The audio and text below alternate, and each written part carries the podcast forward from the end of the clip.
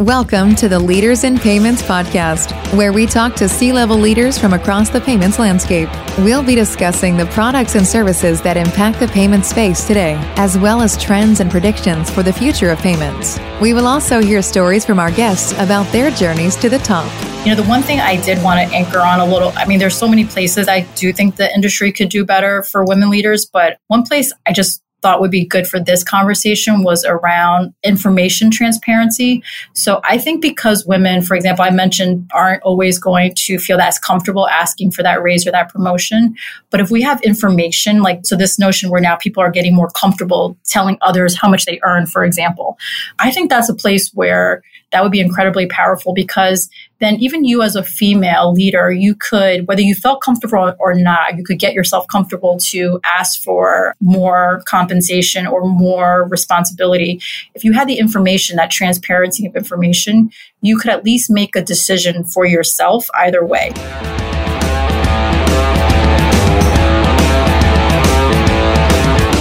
That was Carol Wang, Senior Leader of Commercial Payments for KeyBank, and she is my special guest on this episode, episode 244 of the Leaders in Payments podcast, and I'm your host, Greg Myers. This is the third episode in our series on women leaders in payments. Carol has both an entrepreneurial and facilitator spirit, being born into a family of self-starters and go-getters that depended on their entrepreneurial ventures for their foundation. She started her career in marketing, but her intrigue with payments quickly changed her trajectory. Why did Carol choose KeyBank? In a nutshell, she perceived the ability to build her career the way she wanted to within the infrastructure of a large organization. We go on to discuss her guiding principles and her most eye opening career moments, including a corporate case study she participated in that had some pretty interesting results regarding the typical male and female response. We've got a great episode ahead, so let's get started.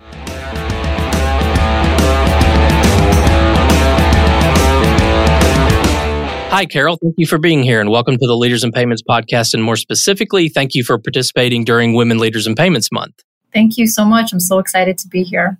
Great. So let's start out by having you tell our audience about your role today, and then we'll rewind and talk about your journey and how you got there. Absolutely. So I'm a senior leader at KeyBank in our payments division. I run a part of our middle market business that works with our banking customers on all of their money movement needs in and out. It's about 4,000 clients, about a half a billion dollars in revenue. I also run our solution engineering team across all our commercial and clients and industries. And that's really where we help to deliver really end to end complex technical payment services. It's something that enables banks to bring that type of service to fintechs, kind of bridges that gap between the two. So I also cover that team. Great. Well, let's start at the very beginning. Where did you grow up and what was your life like growing up?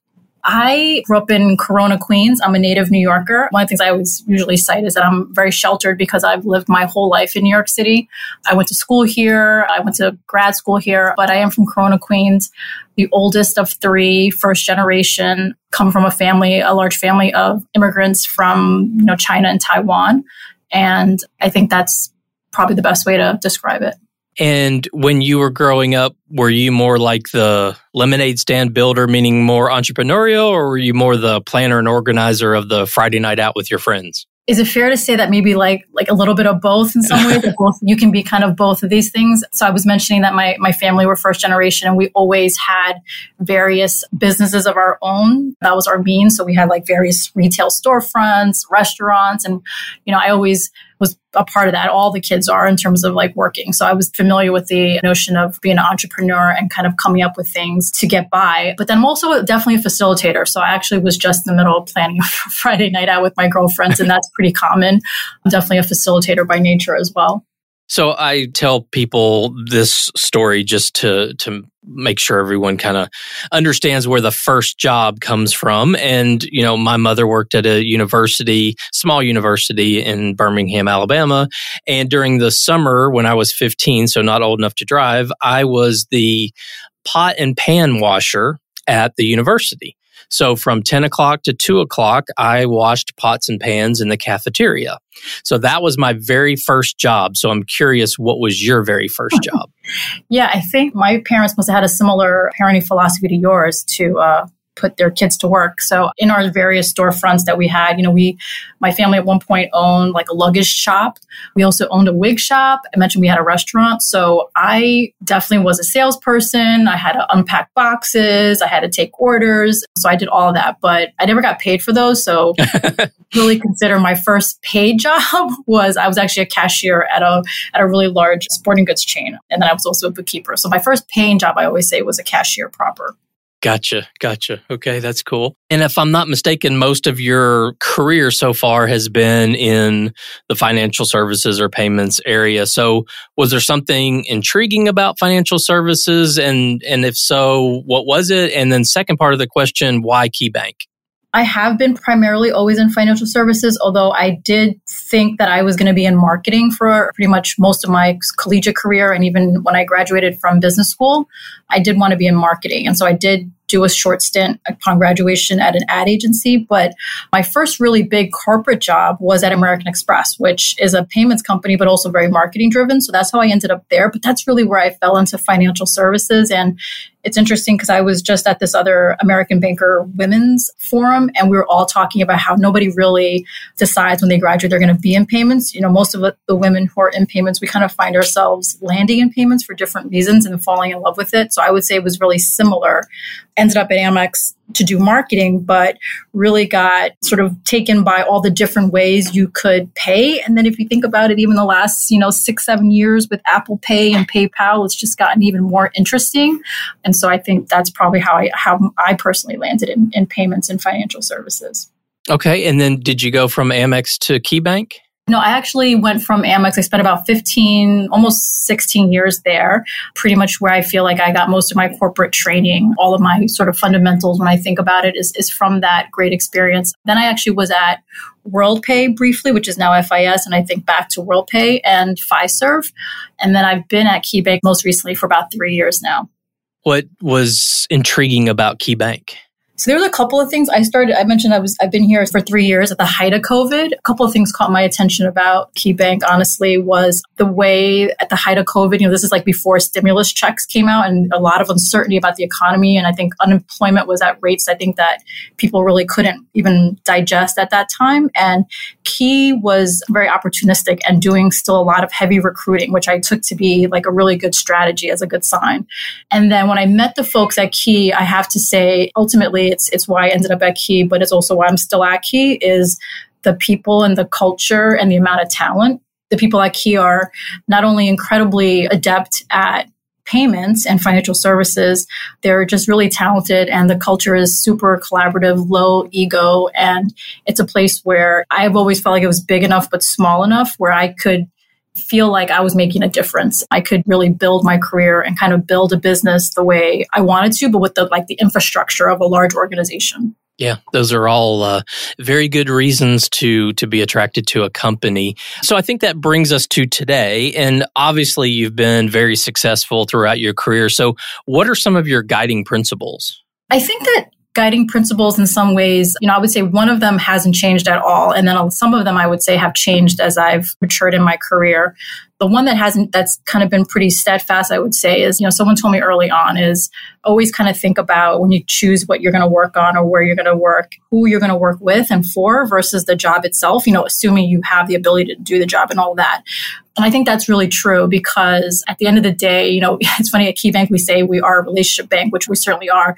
But I think about that for my career as well. You know, my career is really relationship driven. And so that's always been a guiding principle is who I'm going to work with and who I'm going to work for. It has always been really important. And then I think in terms of another guiding principle that's really been more in like the last 10 years of my career that I didn't necessarily have in the first 10 is really around where can I really bring the experience I really already have and actually have a voice and feel like I'm making that scalable difference? And I think that's been something that's been really important to me, you know, in the last 10 years, I would say. Whereas in the first 10, it was probably more about like how to build my career. What is, what is it that I'm trying to say about myself in terms of my career, career trajectory? And I think, like most people, I'm sure you've had a few eye opening moments in your career. So maybe could you talk about a few of those eye opening moments? You know, there was one that I was thinking about that I've, I've, I've definitely reflected upon many times. This was probably earlier on in my career at Amex. Maybe I was there, I was in like five, I was in there for about five years or so in. And I had been selected to be in this development program, and um, I was then learning that it was for uh, women of diversity. And because I was sort of five years in, I was super naive. At, at that time in my career, I still felt like I didn't want to be recognized as like for my for being a female or for being diverse. I, I, you know I was one of those individuals who felt like the work should speak for itself. You know, I didn't want it to be like you know my any other label other than my hard work, which of course now I can say is was super naive and and but I understood you know when you're early in your career you, you have different kind of perspective. So I was a little bit almost more on guard when I took that, and so but when I got there, it was really rewarding because it was with women who were also, call it around five or 10 years early in their career in other industries. So aside from American Express, there were uh, women from Pepsi there, there were women from Pfizer, a bunch of the companies that were headquartered in New York City, which is where I'm based out of. And we had to do a case study, as you would imagine, in a program like this. And the case study was pretty straightforward. You know, you're given a project to lead for the first time. It's going to really help your career but things aren't going well and you're being asked now to kind of report out to senior leadership on you know what's the next steps so each of us women we all kind of got up there and I'll try to, you know, abbreviate this as much as possible. But we all got up there and talked about, you know, our action plan and our next steps and how we're going to make this, you know, what we were going to do next and, and our game plan. And when we were done, the woman said to us, you know, I want all of you to know that when we do this same exercise with men, at least half of them talk about being set up for success by their leadership. They talk about what they're going to need to bring this project to completion successfully. They ask for things. They ask for resources. They ask for money. And I will tell you that none of you women asked for anything. You all, all you, all of you basically said, how are you going to fix it? How are you going to make it better? And that was really true. And that was one of the most eye-opening things um, early in my career. So I'm very grateful for that learning because I, I do think about that often that, you know, as women, we're not as good sometimes at you know asking for that promotion asking for that that raise um, and so that was that was certainly one of them any other eye-opening moments to share no, I think that I think I'll, I'll, i think I will leave that one there. Okay, I think that's a very powerful one. If you uh, peel back the onion on that one, there's there's a lot to it that we could we could dive into. But let's let's talk broadly about women leadership in in financial services. So if you had to give the the industry as a whole a letter grade, what letter grade would you give to the industry and why? I feel like right now the industry probably fluctuates somewhere between like a B and a B minus. I think it's pretty neat to see you know there's a, lot of conversation around you know more more women you know as a population i think there are a lot of women in financial services certainly more women than i think sometimes i find in certain segments of banking for example which is also a part of financial services but but i think there's that conversation around are there enough women in the c level right? Well I, well i think i thought it was pretty cool when fis named a female ceo recently. Um, and so i do think you'll see more of that you know the, the ceo of citibank being a female. I think you, you are we are seeing more of that and that's that's pretty good. But that continues to be, I think, something that the industry needs to work on. But I also think, you know, beyond the most visible, most senior positions, there is a sort of just the day to day, let's call it senior leadership to middle, to mid, even to middle management and even to entry level that we all could definitely be doing a better job to like think about how to get more women into the industry. So like every time I meet a female banker, I often ask them because they're sometimes they're in the minority, you know, what got them into banking? And I always ask them why do they feel like maybe there aren't more women? And I think it really is just a function of making sure that we're grooming and like encouraging women, other women to to follow in the footsteps of what we might be doing in financial services. I don't I, I feel like that still doesn't happen enough. That's interesting because your answer to the question earlier about, you know, why did you get into financial services?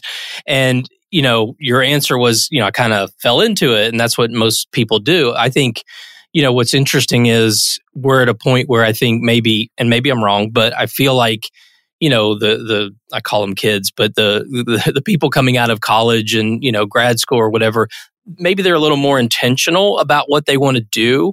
So I, I think I totally agree with you that getting more women involved early on, any any ideas on how we do that? Like what could we do as an industry to, you know, promote financial services more to get more females interested early on?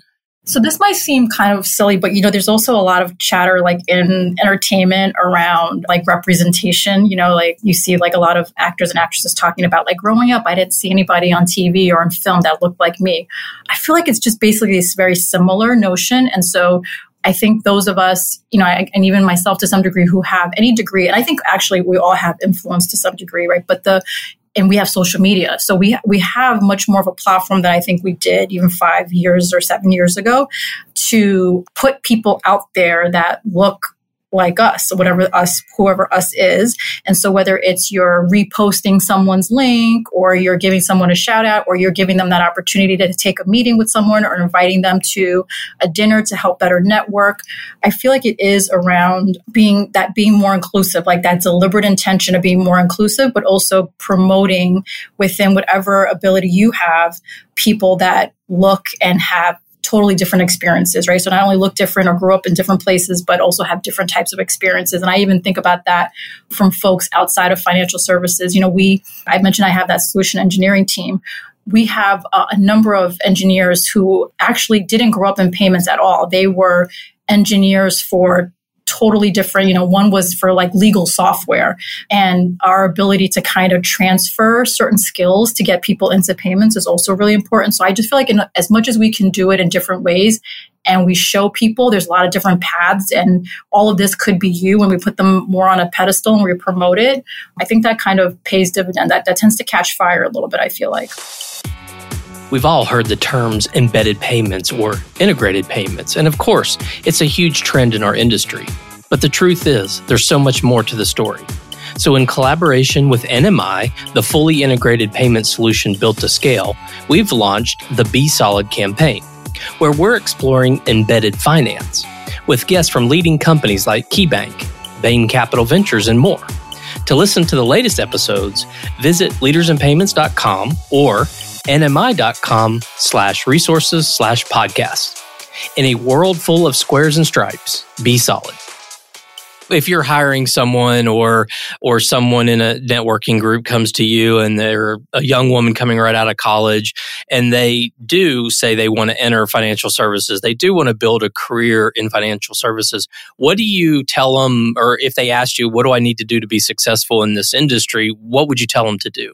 Well, I would probably first ask why they would like a career in financial services because, again, I feel like it's one of those things where you have to really like certain aspects of it. So I'd be curious the motivation always. And then I think I also would probably, I think it's advice that you would give anyone coming out of school, which is to say that you shouldn't be afraid of making mistakes, right? But I think even more so for women, you know, I, feel like women sometimes when we make mistakes, it really sets us back emotionally.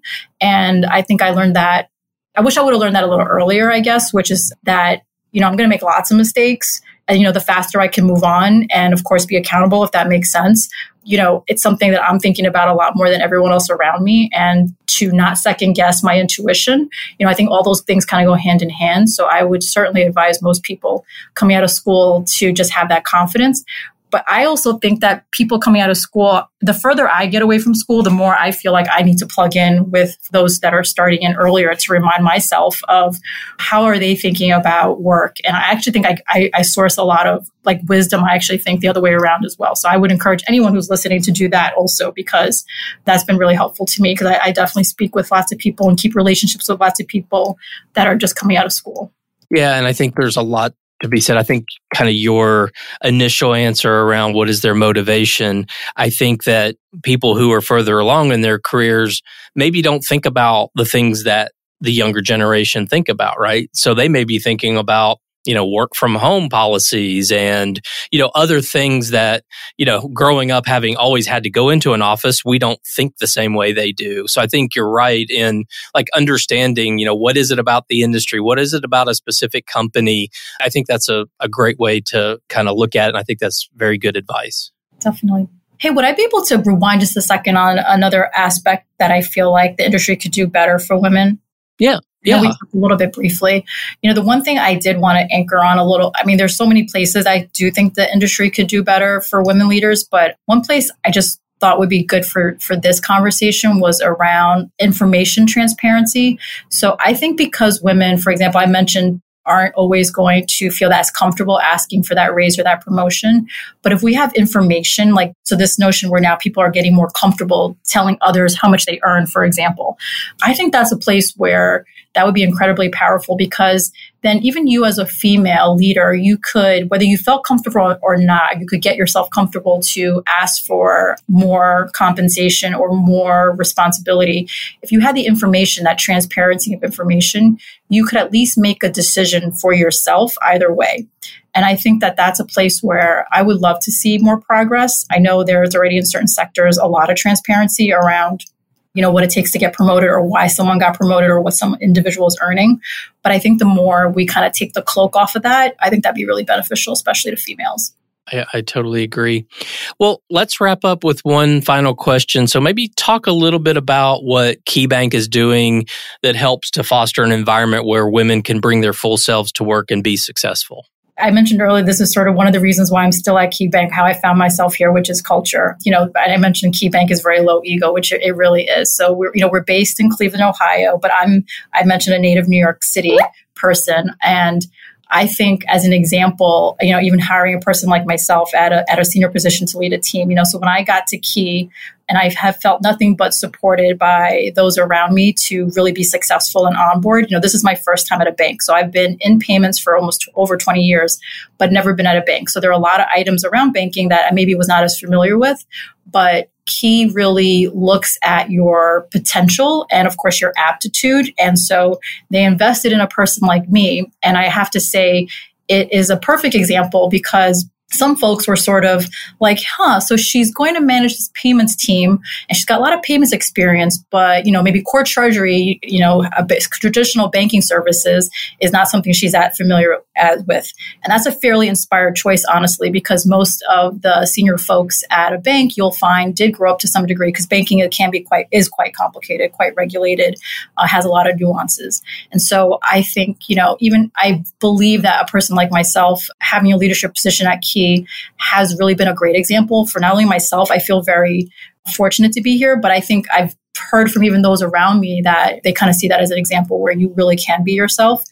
I also mentioned, you know, I'm, I'm here out here in New York City. And I think that's the other part too is that the more he has been able to socialize that, you know, we have a national footprint and we've been doing that through our talent strategy. That's also been really important in kind of highlighting how we have this very diverse background. And so I think that's one of the examples of what Key is doing to do that. And you know, recently I actually got a stat from our from our talent team that we used to be 40% women and 60% men about 10 years ago and we are now we're actually now the opposite. We're now 60% female, which is pretty empowering to hear how how far the bank has come. Yeah, that's a definitely a powerful statistic. Does KeyBank have any specific initiatives or programs that you know will help women you know either coming into the company or already at the company are there networks or anything specific that you know of? Oh yeah absolutely. So yeah i could definitely i could definitely elaborate there. We have quite a few. We have a enterprise wide keys for women program at our bank, which is quite large and it's across our entire bank. And then we more specifically have a KeyBank Women in Payments group, which I'm very active in as well. And we actually just held a great speaker series with some extra, like really heavy hitters externally. One of the president of North America for MasterCard, for example, to kind of bring her wisdom to some of the other women in payments at Key. So we have, we have that as well. And then we're separately really also doing a number of initiatives to do mentorship specifically for women in payments. So we have a mentorship program that can be across our lines of businesses, but also within payments. And then we have been really active promoting our, our women. I mentioned earlier about making sure like women have a platform. And, you know, Key recently submitted me for, uh, I mentioned an American Banker Award. And so I was just on a list for most influential women in payments this year on American Banker. And that really wouldn't have happened without the kind of investment that, that like I've been mentioning that the bank has been making. We've been doing that in, in a number of places for our, for our female employees. Yeah, I'm glad you shared those because I think it's important for other companies. I mean, obviously, everyone's not a bank and everyone's not a bigger company. So to hear some of the ideas that other companies are, are using or doing, I think, you know, might motivate someone to say, hey, that's a great idea. I might want to do that. So I think, you know, sharing that, I, I really appreciate you sharing kind of what KeyBank is doing. Absolutely. No, thanks for asking that. Yeah, we, we're, we're really active. Yeah, sounds like it. Well, we've wrapped up the show, and I want to thank you so much for being on the show today. I know your time is very valuable, so I really appreciate you being here today. Thank you so much. I enjoyed speaking with you. Thank you. Thank you. And to all you listeners out there, I thank you for your time as well. And until the next story. Thank you for joining us this week on the Leaders in Payments podcast. Make sure you visit our website at leadersinpayments.com, where you can subscribe to the show and where you'll find our show notes. If you enjoyed listening, please share on your social channels as well.